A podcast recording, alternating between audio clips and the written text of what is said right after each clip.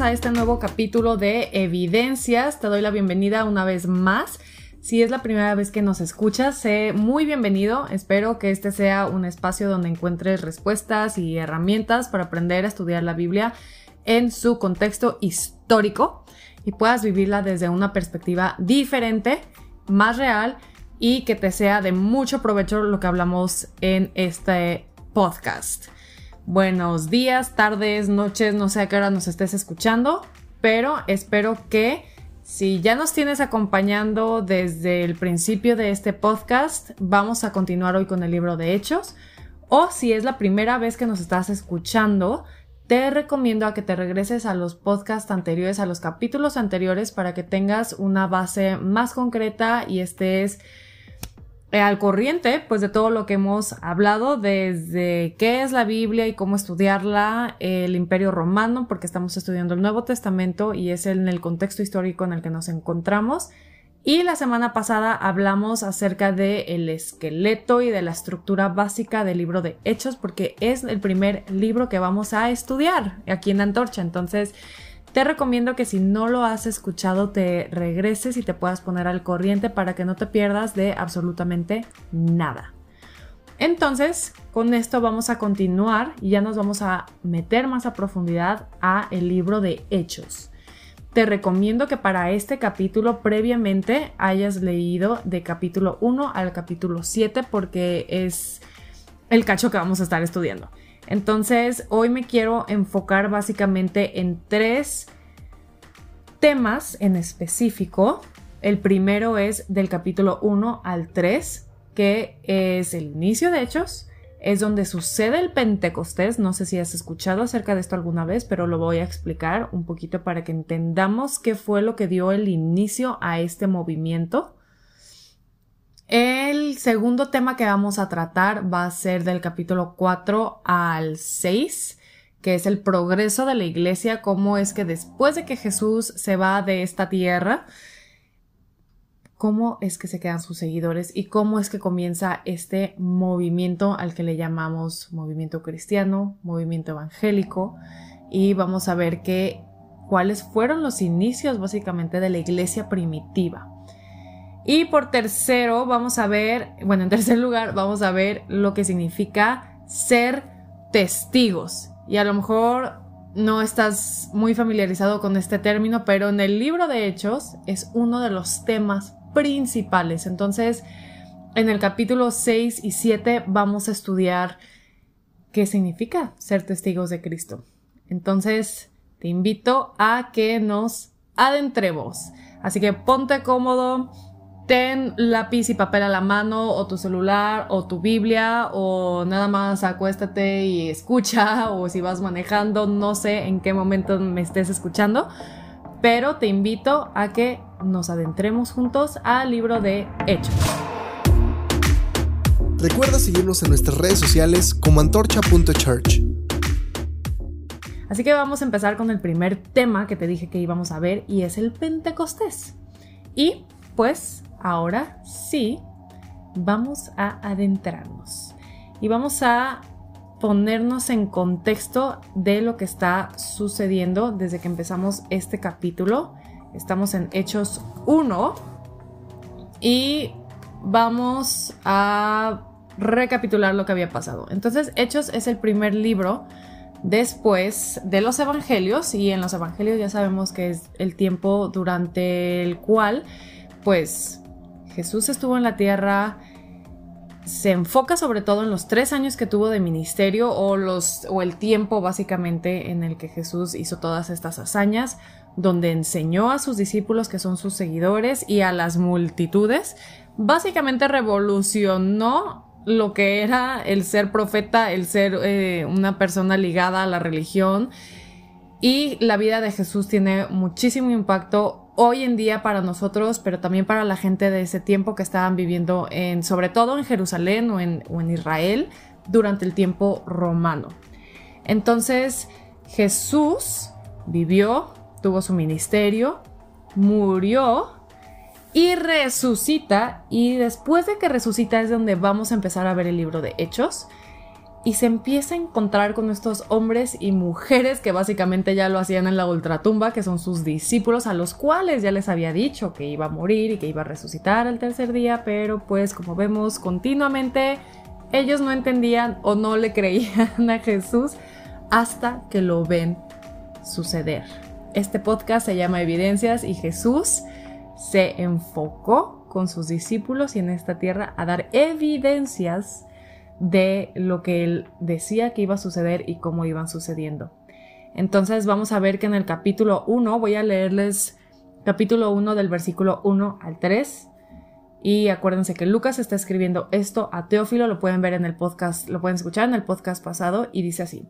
Estimado Teófilo, en, el primer libro me refería a todo lo que Jesús comenzó a hacer y a enseñar hasta el día que fue llevado al cielo. Esta es la ascensión después de que Jesús resucita. Luego de darles instrucciones por medio del Espíritu Santo a los apóstoles que había escogido, y después de padecer la muerte, se les presentó dándole muchas, dándoles muchas pruebas convincentes de que estaba vivo. Durante 40 días se les apareció y les habló acerca del reino de Dios. Y esto es lo primero que vemos en el libro de Hechos, es lo primero que escribe Lucas. Y vemos que después de que Él resucita y se aparece a sus discípulos y los reúne una vez más, pasa con ellos un periodo de 40 días donde dice que Jesús les enseña más cosas, donde les enseña cosas del reino de los cielos. Y básicamente, y tristemente al mismo tiempo, no tenemos un récord de qué fue exactamente lo que Jesús les pudo haber dicho en estos 40 días. Pero estos 40 días básicamente son como una incubadora express, porque aún así 40 días con Jesús, o sea, me imagino que fue como un intensivo donde Jesús los enseñó y los preparó para lo que iba a venir. Les da instrucciones precisas de que no se fueran de Jerusalén, esto lo vemos más adelante en el capítulo 1, Jerusalén, eh, porque les iba a dar un básicamente como un regalo sorpresa y les dice que iban a ser bautizados con el Espíritu Santo. Y pues eh, como que Jesús empieza a usar un poquito de términos y una vez más les está hablando en cosas que ellos a lo mejor no iban a entender de primera instancia, pero los estaba preparando para lo que iba a suceder. La RAE, la Real Academia Española, define el bautismo como la primera actuación de alguien en una actividad nueva. O sea, es como un rito de iniciación, lo podríamos así decir. Y Jesús les dice que esto está por suceder. Así que les dice que en algún momento, en cierto lugar, algo iba a pasar por primera vez y que iban a recibir a este Espíritu Santo.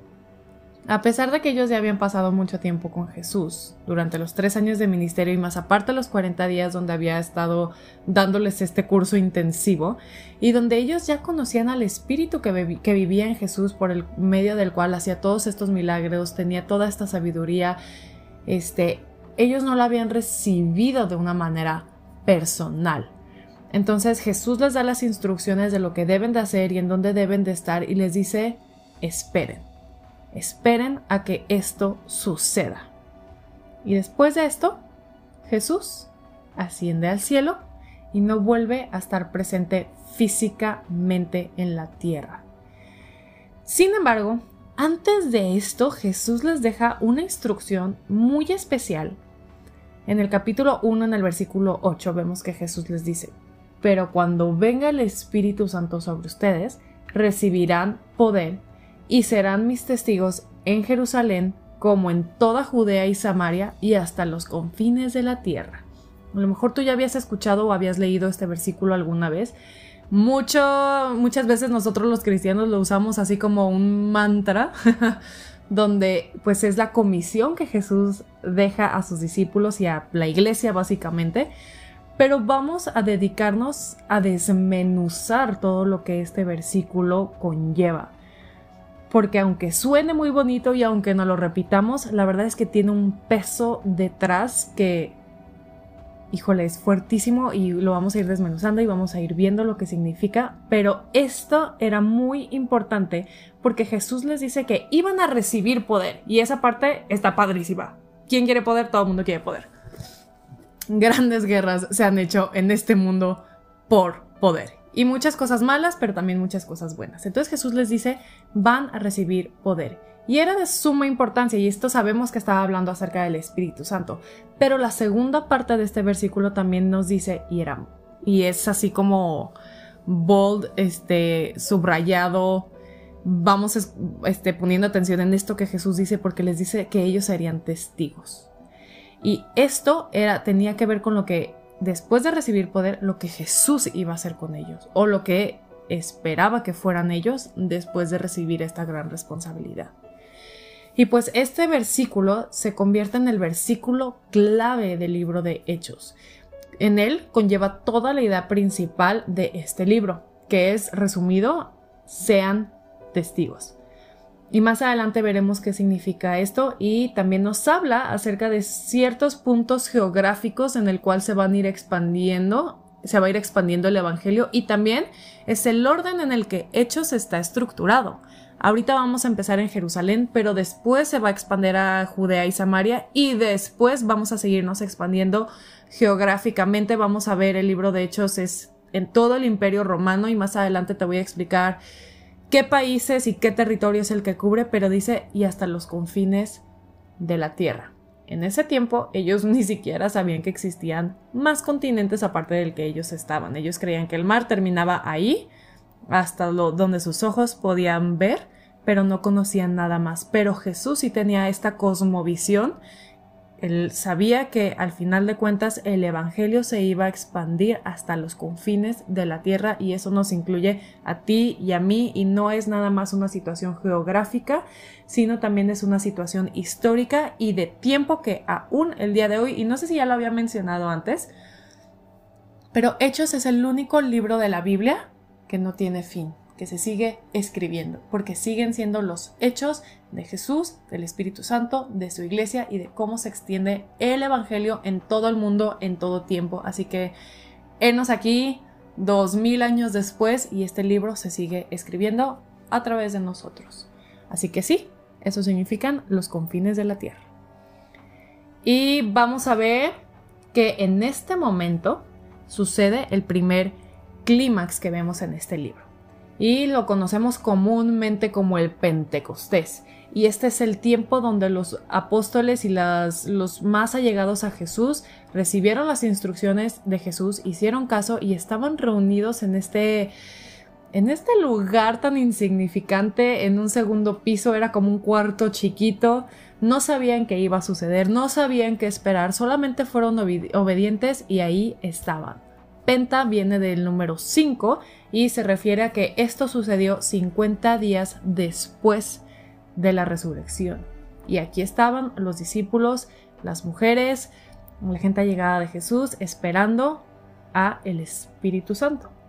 Y vemos en el capítulo 2 que llega este momento que tanto habían esperado. Y te invito a que me acompañes a Hechos 2, capítulo 2, del versículo 1 al 4 y te voy a leer qué fue lo que nos describe, qué es la narración que encontramos en este lugar. Y dice así, cuando llegó el día del Pentecostés, estaban todos juntos en el mismo lugar. Y de repente vino del cielo un ruido como el de una violenta ráfaga de viento y llenó la casa en la que estaban reunidos. Se les apareció entonces unas lenguas como de fuego que se repartieron y se posaron sobre cada uno de ellos. Todos fueron llenos del Espíritu Santo y comenzaron a hablar en diferentes lenguas según el Espíritu les, concedía expresarse. ¿Qué tal esta escena, si te la puedes imaginar? Antes de adentrarme a lo que significa todo esto, quiero hacer un paréntesis para explicarte algo. En la Biblia muchas veces vamos a encontrar historias así, donde parece que sucedieran cosas extraordinarias o sobrenaturales que no somos capaces de entender. Y te voy a decir algo, al menos que hubiéramos sido testigos de primera mano, sabríamos exactamente lo que están diciendo, o al menos que lo nosotros lo experimentáramos de la misma manera, podríamos tener un entendimiento tal cual de lo que se refiere. Pero hay muchas veces que en la Biblia las personas que están escribiendo y están siendo testigos de estos eventos lo están tratando de poner en un contexto donde a lo mejor las personas las que estaban, eh, a las que les estaban escribiendo lo podían entender. Es decir, que usaban palabras, eventos o descripciones que ellos hubieran entendido, pero no siempre quiere decir que lo están diciendo de la manera literal. Entonces no nos enfoquemos en que si de qué tamaño eran las lenguas de fuego o que si de qué color o que si les quemaban o que si no. Al final de cuentas todas estas palabras que se están usando es para expresar que de una manera sobrenatural llegó este regalo al Espíritu Santo que tenía para sus discípulos. Entonces aquí el, el tema principal es el Espíritu Santo llegó y llegó de una manera sobrenatural y vino a revolucionar todo lo que ellos creían. Ellos no habían experimentado algo así. Esto es a lo que se llama, eh, quote unquote, el bautizo del Espíritu Santo. Es raro para ellos, y es raro para ti que lo estás leyendo, también fue raro para ellos en ese momento. Pero no es la primera vez que vemos algo así en la Biblia. Recuerda que la Biblia está escrita para una audiencia y un público en específico y nosotros hoy en día la estamos leyendo en retrospectiva, y estamos aprendiendo de ellos. Sin embargo, si tú eres un judío, si tú eras un judío en ese momento que conocía las escrituras del Antiguo Testamento, esto no está completamente descabellado. Porque si volvemos al Antiguo Testamento, vemos que algo así ya había sucedido. No en las personas, sino en una estructura que era el templo, pero donde sí el pueblo de Israel fue testigo. La primera vez que sucede algo así es en Éxodo, el libro de Éxodo, y vemos que Moisés, cuando Moisés y todo el pueblo de Israel terminaron el tabernáculo, que era básicamente un templo ambulatorio, que iba con los israelitas durante su travesía en el desierto, y si quieres leer más acerca de esto, te recomiendo que vayas a los primeros libros de la Biblia y ahí está toda la descripción. Ese fue un paréntesis. en el libro de Éxodo, mientras terminan el tabernáculo, la presencia de Dios se manifiesta de manera similar. Y básicamente era una manera visual y sumamente sagrada donde Dios les demostraba a ellos que iba y estaba con ellos en todo momento. Así que el tabernáculo no era nada más una estructura a la que iban a adorar, sino que era una estructura que era como el recipiente que contenía la presencia manifiesta de Dios. Y lo vimos de la misma manera. Dios desciende, hay fuego, hay estruendo y esa imagen queda grabada en el pueblo de Israel. La segunda vez que esto pasa es cuando Salomón, que era el hijo del rey David, termina de construir al fin en Jerusalén un templo tal cual en Jerusalén donde la gente podía ir a adorar a Dios. Y este templo es consagrado y volvemos a ver una manifestación muy parecida. De hecho, casi igual, donde el fuego desciende, donde la presencia de Dios llena ese lugar y es un evento sobrenatural que una vez más queda grabado en el pueblo de Dios y de la gente y es una manera donde Dios les vuelve a mostrar y a reiterar su pacto en decirles yo estoy aquí, estoy presente y estoy con ustedes. Ahora, con esto en mente, ellos, estoy hablando de los discípulos, ya no regresamos a hecho, ellos como judíos que conocen la historia de sus antepasados, que conocen el Antiguo Testamento, que ya sabían de todos estos eventos que habían vivido, sobre todo los personajes principales del Antiguo Testamento como Moisés, David, Salomón, el templo, estas son cosas que ellos tienen en mente muy claramente. Y que era un lugar tan importante para ellos, o sea, el templo para la, la cultura y para los judíos era algo de suma importancia. Ahora vamos a regresarnos otra vez a un poquito de historia. Ese templo físicamente había sido destruido. De que Salomón lo construye pasan unos cuantos siglos, hay una invasión de los babilonios, se destruye el templo y son llevados a exilio. Pero un tiempo después, 70 años pasan, y ese remanente judío regresa una vez más a Jerusalén bajo el imperio persa. Y cuando vuelven de esta esclavitud o de este exilio, ellos reconstruyen el templo que había sido destruido. Pero ahora, en esta ocasión, la manifestación de Dios ya no había sucedido como lo había sucedido durante el tiempo de Moisés y de Salomón. Esto lo hemos descrito en el libro de Esdras. Y básicamente así se acaba el Antiguo Testamento. Ellos vuelven a reconstruir el templo, pero ya no hay una manifestación donde Dios vuelva a estar presente en ese templo. Y básicamente es como un final anticlimático donde Dios ya nos había hecho presente delante de ellos, pero, y aquí hay un pero gigantesco, Él tenía un nuevo plan. Y es así como se unen el Antiguo y el Nuevo Testamento. Ahora ellos reciben el Espíritu Santo, estoy hablando ya de los discípulos que estaban esperando el bautismo, eh, reciben al Espíritu Santo con una manifestación muy similar a las que habían sucedido en los templos. Desciende la presencia de Dios, se manifiesta con, este, eh, con estas lenguas de fuego, con este fuego y llena el lugar en donde estaban. Así que esto es todo lo que estaba sucediendo o lo que sucedería con una persona judía que conoce su historia y se ve como esta similitud.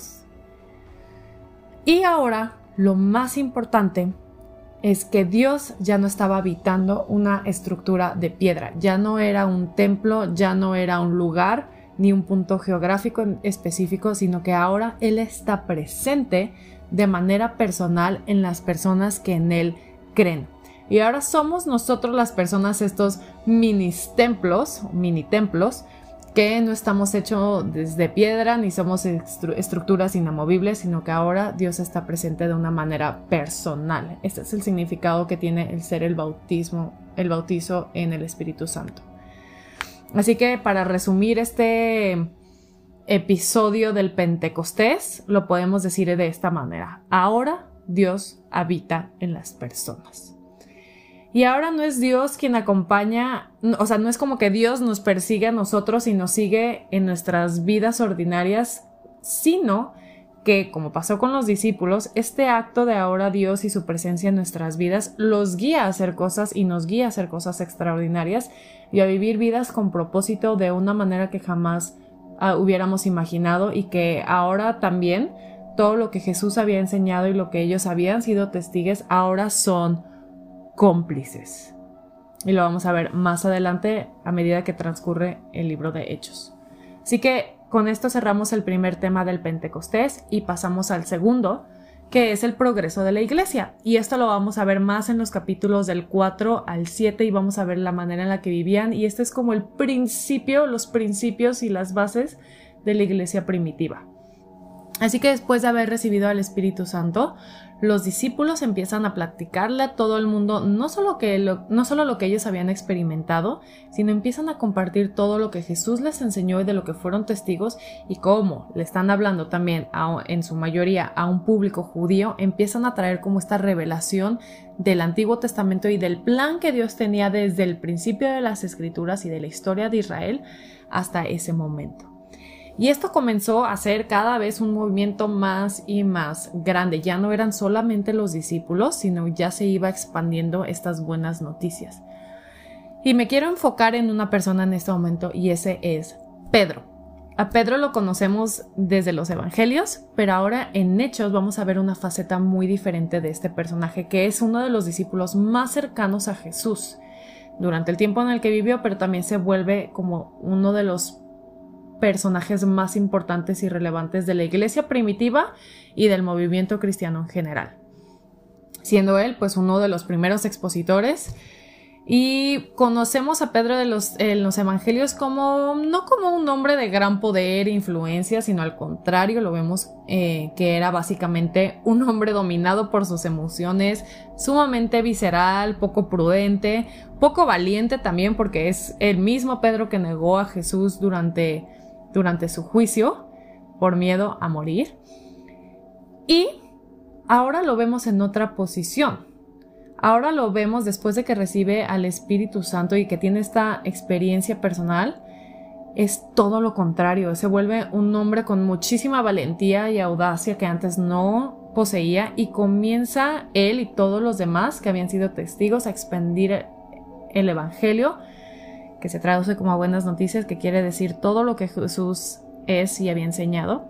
Y ahora vemos que Pedro empieza a dar estos, speeches en público, en las calles, a todas las personas y vemos que de, que recibe el Espíritu Santo, el primer speech que se avienta logra, bueno, no logra él, pero al hablar él, el Espíritu Santo se mueve en ese lugar y 3.000 personas creen y reciben a Jesús y al Espíritu Santo. Y es así como empieza este movimiento.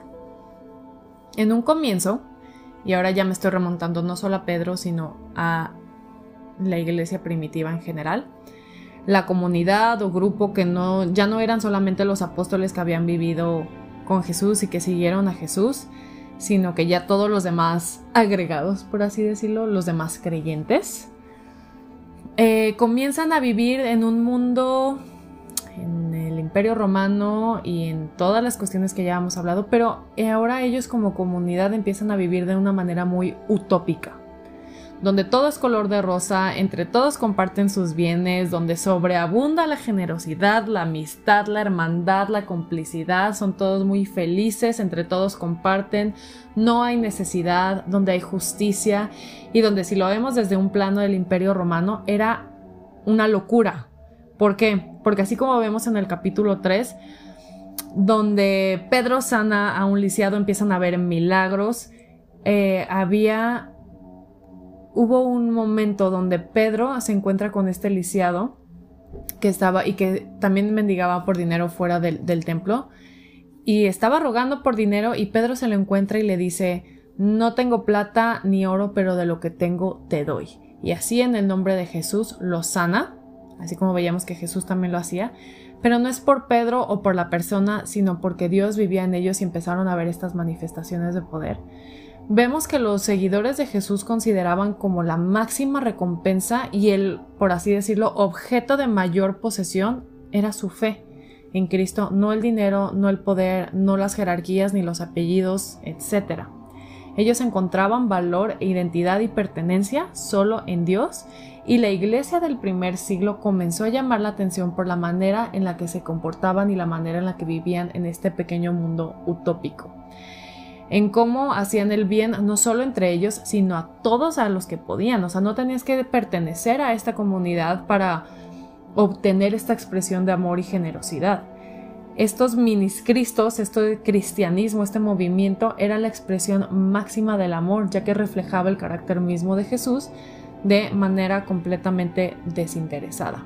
Así que esto era el sello de distinción en los miniscristos y pues por obvias razones comenzaron a llamar mucho la atención y esto no era necesariamente bueno en todos los sentidos. Lo que nos lleva a nuestro tercer tema y punto climático del día, que es el ser testigos. Así que ahora nos vamos al capítulo 6 y 7 y vamos a empezar a hablar de qué significa ser un testigo. Así que como lo hablamos en el capítulo de Todos los caminos llevan a Roma, y voy a hacer aquí un paréntesis histórico, sabemos que en el Imperio Romano se celebraba el politeísmo, que quiere decir las muchas religiones, la creencia en muchas religiones.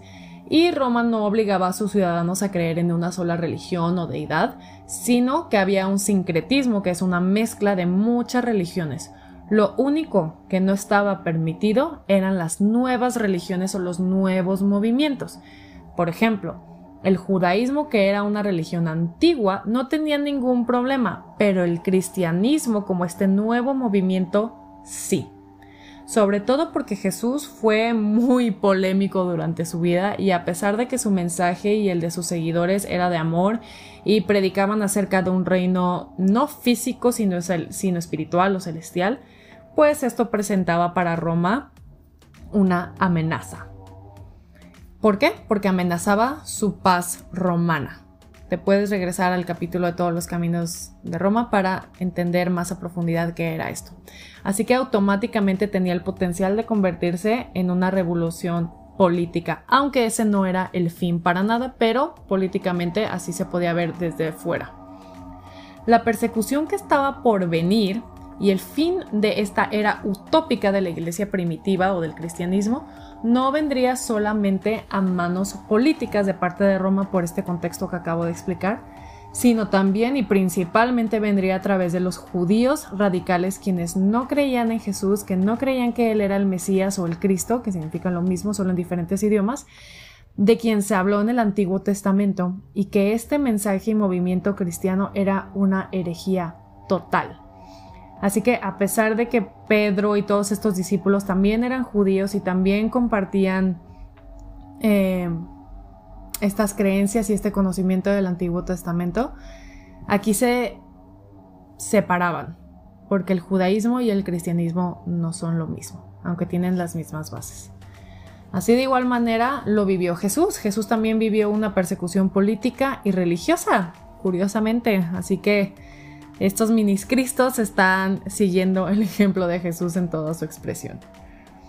Y es así como llegamos a la historia de Esteban, esto lo vamos a encontrar en el capítulo 7 del libro de Hechos, quien fue el primer mártir del movimiento cristiano. Él era uno de los discípulos de Jesús y él hablaba con gran valentía y coherencia acerca de las escrituras y el mensaje de Jesús. No me puedo poner a leer ahorita todo, sino que por eso les recomiendo que ustedes lo vayan leyendo o lo hayan leído antes de escuchar y después de escuchar este este podcast para que vayan entendiendo, pero yo estoy resumiendo. Y bueno, pues vemos que Esteban, estando en una sinagoga en Libertos, se pusieron algunos judíos a discutir con él. Les encantaba debatir a los judíos. Y quiero que entendamos algo. El ser judío no era solamente una religión, era una raza, era una cultura a la cual ellos también pertenecían, como ya les acababa de decir. Y en el capítulo 6, en el versículo 10, vemos que dice así.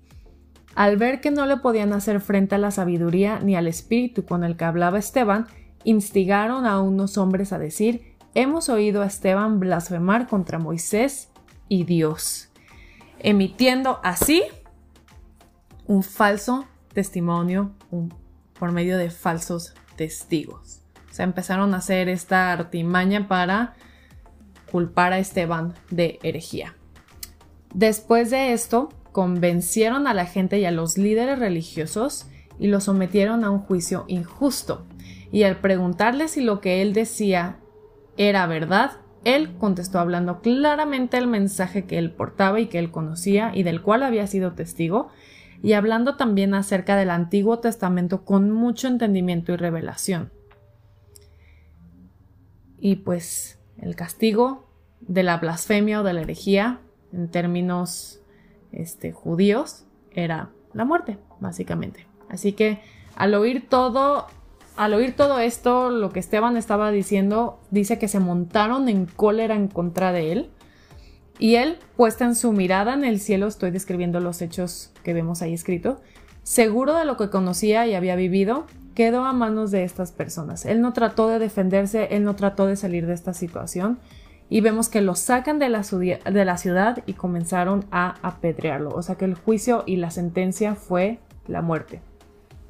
Y dice, y esto nada más es como un pequeño paréntesis porque lo vamos a examinar más adelante en otros capítulos, dice que su manto o sus vestiduras fueron llevadas delante de un joven llamado Saulo, que era el líder de este movimiento y básicamente si llevaron su manto delante de él quiere decir que era la persona de autoridad que había permitido que esto sucediera, o sea que, que la muerte de Esteban estaba básicamente en sus manos.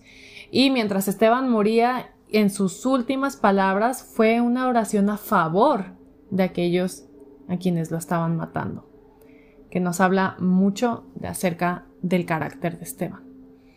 Y ahora sí, si volvemos al principio, de este capítulo, acuérdense del versículo clave que, que dice, y me serán testigos. La palabra testigos, curiosamente, viene del griego. Acuérdense que eh, la Biblia, como la tenemos el día de hoy en español y en todos los idiomas, es una traducción, pero está originalmente escrita en griego. Así que esta palabra significa, la palabra original, martus, en griego, que quiere decir mártir. Y esta palabra testigos o mártir tiene tres sentidos. El primero es el principio legal, que es básicamente el comparecer delante de un juez en un juicio y hablar de los hechos que, que, presenció. El segundo término es histórico, que quiere decir la cronología o los hechos tal cual de traer, de, que conlleva un testimonio o un hecho. Y el tercero, y es el que se usa en este, en este contexto, en este versículo, es en ético. Aquellos quienes después de vivirlo han probado fuerza y una fe genuina en Cristo al vivir una muerte violenta por su fe. Así que con esto en mente, adivina a qué se refería Jesús al decir y me serán testigos. Así que si lo cambiamos, diría y me serán aquellos que después de vivir y probar con gran fuerza una fe genuina en mí, en Cristo, al vivir una muerte violenta por su fe. Y es así como comienza una nueva era de persecución para la iglesia primitiva a partir de la muerte de Esteban. Geográficamente comenzó en Jerusalén y después se fue extendiendo. Pero, si tú crees que este hecho, si tú crees que esta definición de testigos, si tú crees que después de ver cómo Esteban fue martirizado por su fe, si tú crees que esto intimidó a los creyentes de la iglesia primitiva, fue todo lo contrario. A pesar de ahora entender lo que significa ser testigos, no solo por la posibilidad de, perder tu vida o la de tus seres queridos, sino también esto conllevaba gran humillación, el tener que estar huyendo, el pasar toda clase de peligros e incomodidades. Ahora es el momento de decidir para ellos, para la iglesia primitiva, si lo que ellos sabían de Jesús, si lo que habían vivido y ahora siendo ellos portadores de la presencia de Dios y de las buenas noticias del Evangelio, tenían que poner en la balanza que pesaba más, su vida, sus posesiones, su reputación, su comodidad o el valor de conocer y compartir quién es Jesús. Este es el momento climático y el momento decisivo que la iglesia primitiva tenía que vivir y tenía que poner en una balanza. Este es también el fundamento de la iglesia primitiva y es una pregunta que si tú eres alguien que cree en Jesús y te consideras un seguidor de Jesús, tendrás que hacerte en algún momento. Sí, Hechos es un libro de milagros y de poder y de experiencias que vivieron los discípulos y todo, pero también es un libro de decisión y de confrontación. Así que con esto en mente, en el siguiente capítulo vamos a examinar qué pasa ahora con los cristianos, qué pasa con su mundo utópico donde todo era color de rosa y cómo la muerte de Esteban desencadena una serie de eventos que o acabarían con el movimiento cristiano o probaría su valor. Así que gracias por escucharme el día de hoy. Nos vamos a ver en el siguiente capítulo donde vamos a seguir examinando estos temas más a profundidad. No quédate con esta con este momento, con esta encrucijada, con este esta decisión que tendrían que tomar los cristianos en ese momento de decir qué vale más, mi vida o el mensaje de Jesús. Y tú, como creyente, si lo eres, quédate meditando en esta pregunta. ¿Qué es más importante en tu vida? Y así es como iniciaremos el siguiente capítulo de evidencias en el segundo tramo de nuestro libro y de nuestro aprendizaje a través del libro de Hechos. Gracias por escucharme, espero que te haya sido de mucha utilidad este capítulo. Bien, esta es nuestra bienvenida al libro de Hechos y nos vemos en el siguiente capítulo. Que tengas un excelente día, mañana, tarde, noche, en el momento en el que nos estés escuchando y nos vemos en el siguiente capítulo. Recuerda seguirnos en nuestras redes sociales como antorcha.church.